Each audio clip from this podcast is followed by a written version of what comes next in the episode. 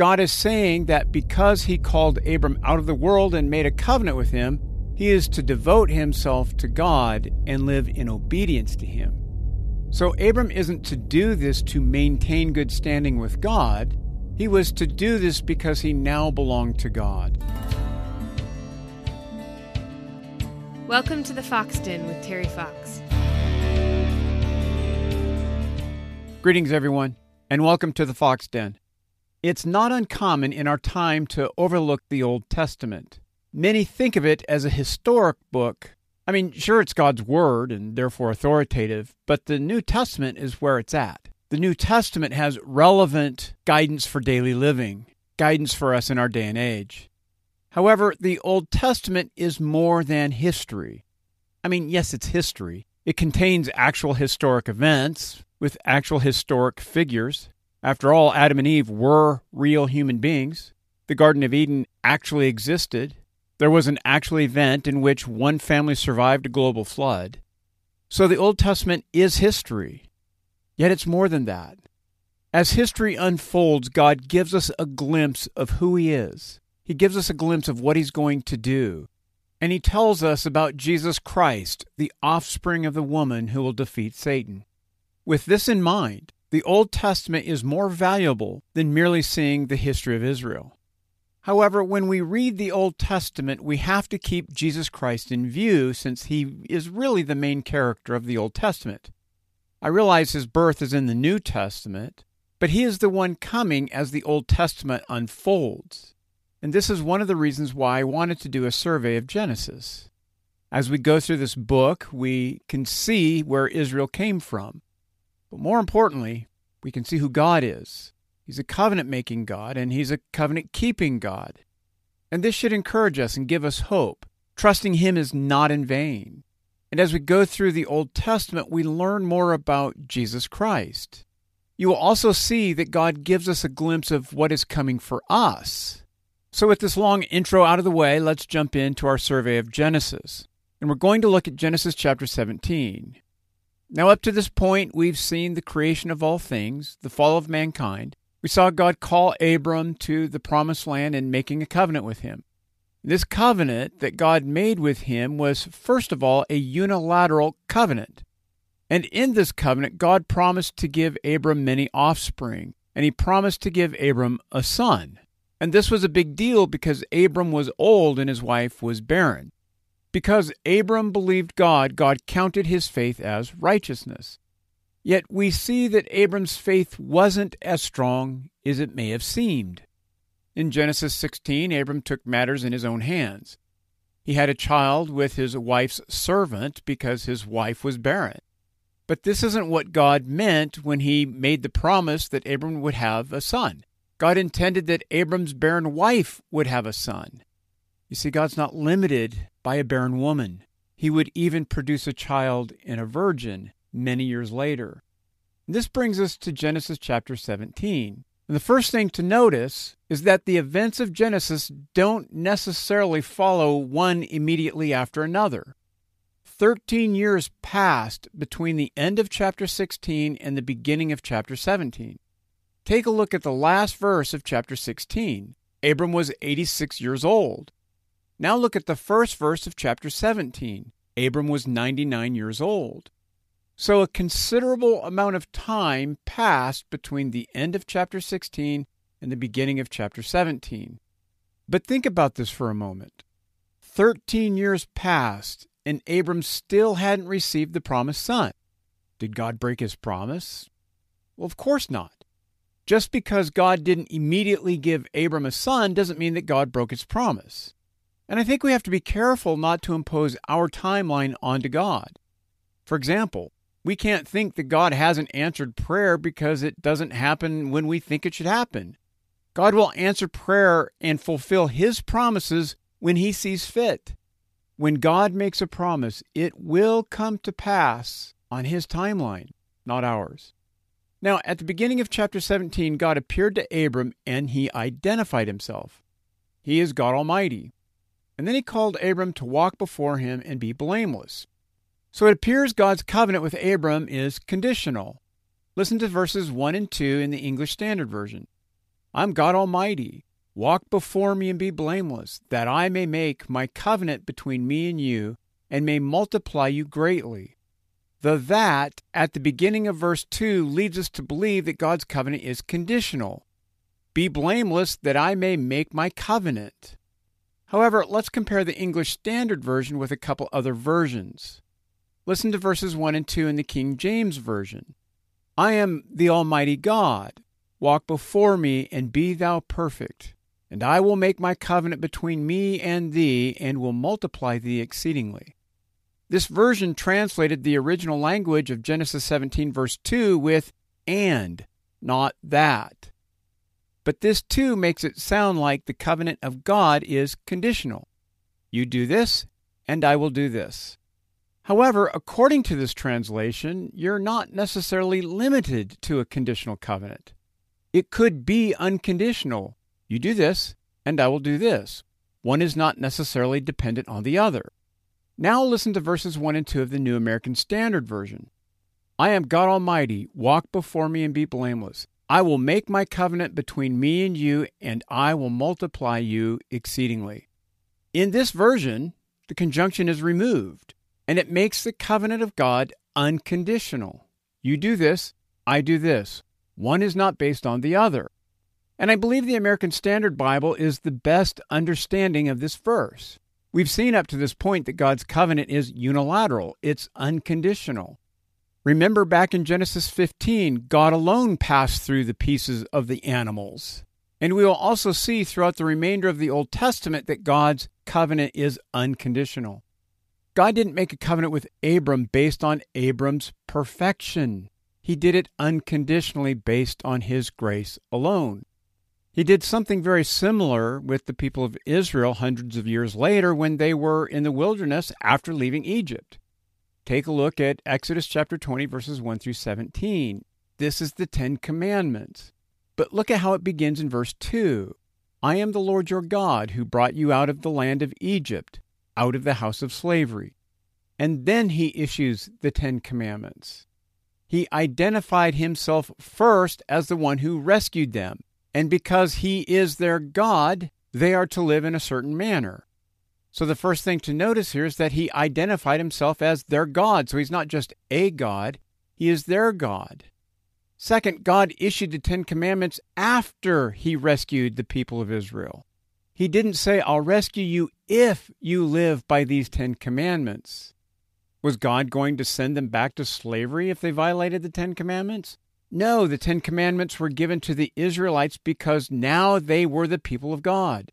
God didn't rescue them because they were obedient. He rescued them based on his promise to Abram hundreds of years earlier.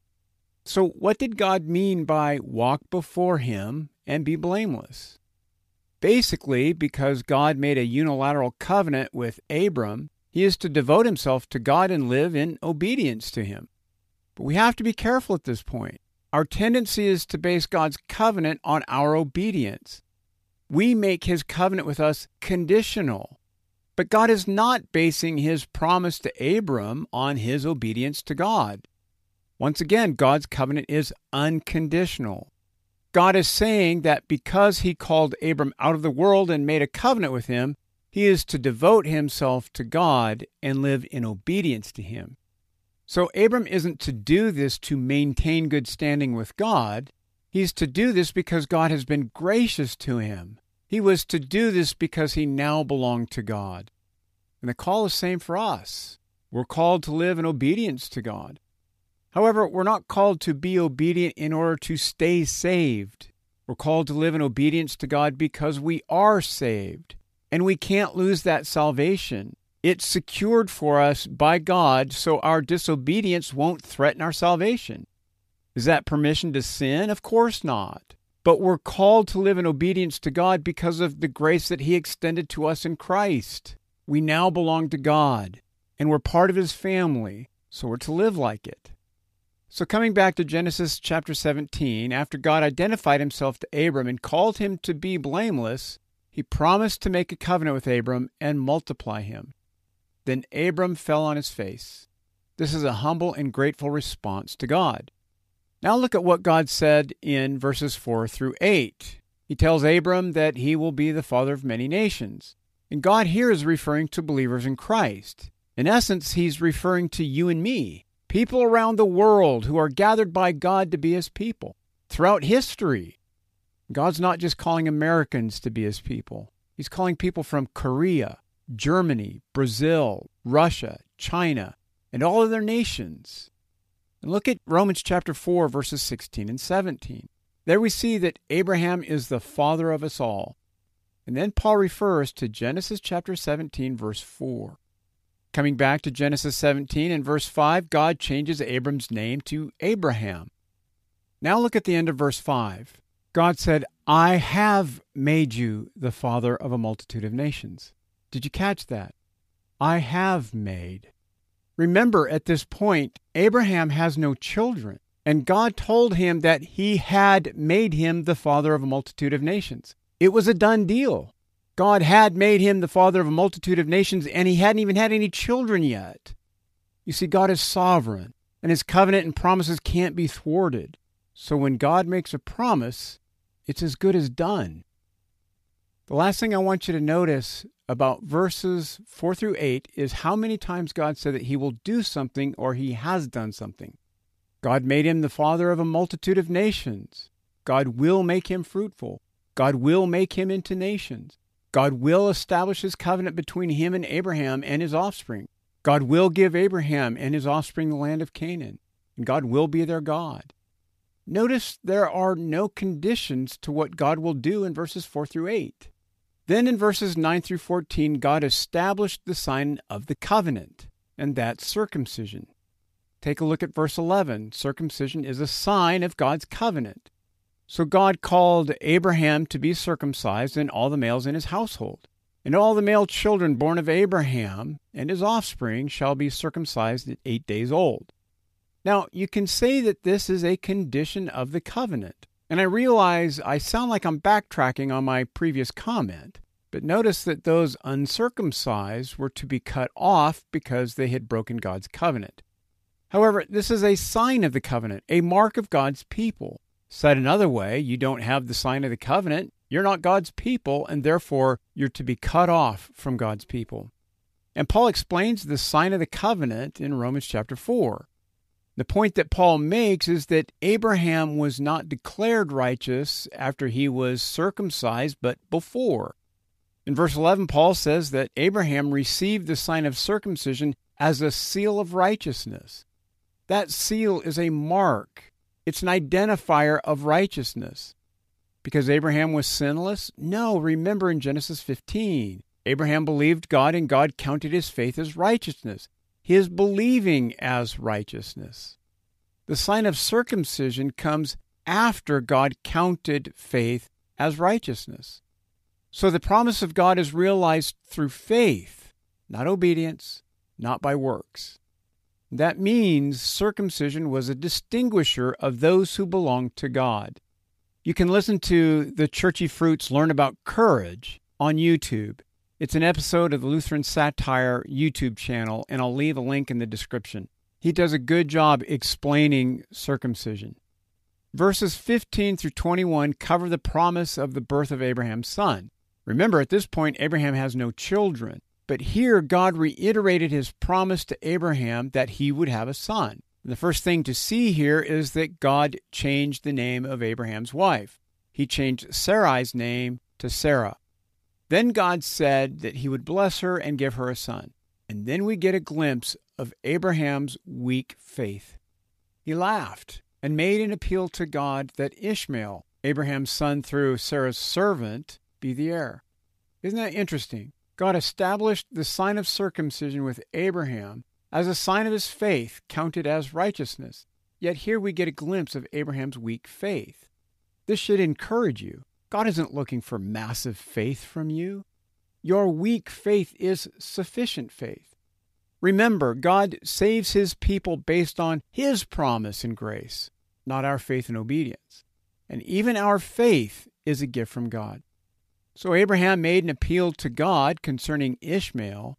God assured him that Sarah would have a son, and God would establish his covenant with Isaac, Abraham's son, through Sarah. And she would give birth to Isaac the next year. Then chapter 17 concludes with Abraham and his household being circumcised. They received the sign of the covenant.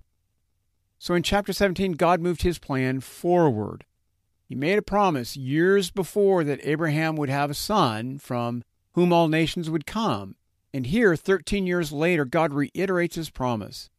But now God provides a timeline. Sarah would give birth the next year.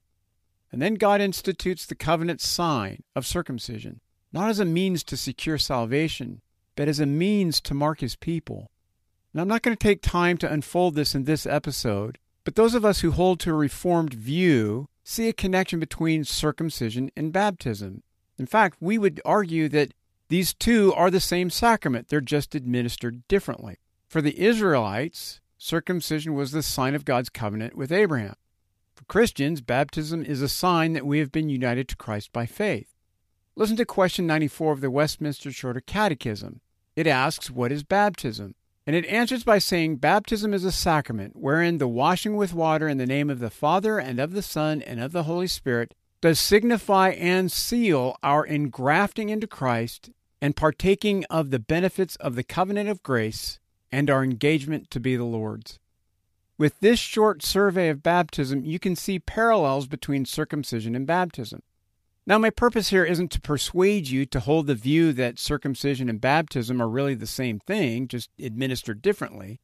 Even if the two sacraments aren't the same, you should see the value that circumcision had for the Israelites and that baptism has for us. For the Israelite, circumcision reminded them of God's covenant with them, and baptism reminds us really of the same thing. It's a sign that we have been united to Christ by faith. It's a sign that we belong to Him. That's what circumcision was. Therefore, your baptism should serve as a source of encouragement. You've been marked by God. And like Israel, your salvation is based solely on the promise of God. God made a unilateral covenant with Abraham to give him many offspring. Well, that's us. We are the numerous offspring that God had in mind. Your baptism is a sign that you are one of the numerous offspring promised to Abraham. If you're a believer in Christ and you haven't been baptized yet, meet with your pastor and receive the covenant sign of baptism. If you have been baptized, reflect on your baptism. It's God's sign to you that you have been marked by Him with His covenant sign. It's God's sign to you that you have been united to Christ by faith. It's God's means of encouraging you and give you hope, reminding you that you are secure in Christ because of the covenant that God made with you in Christ. That concludes this episode. If you have any questions, please email me at terry at thefoxdenjournal.com. If you enjoy the Fox Den, please leave a positive review and share this podcast with others. And if you haven't done so already, please subscribe. The Fox Den is a member of the Society of Reformed Podcasters. Thanks for listening, and remember, faith comes by hearing.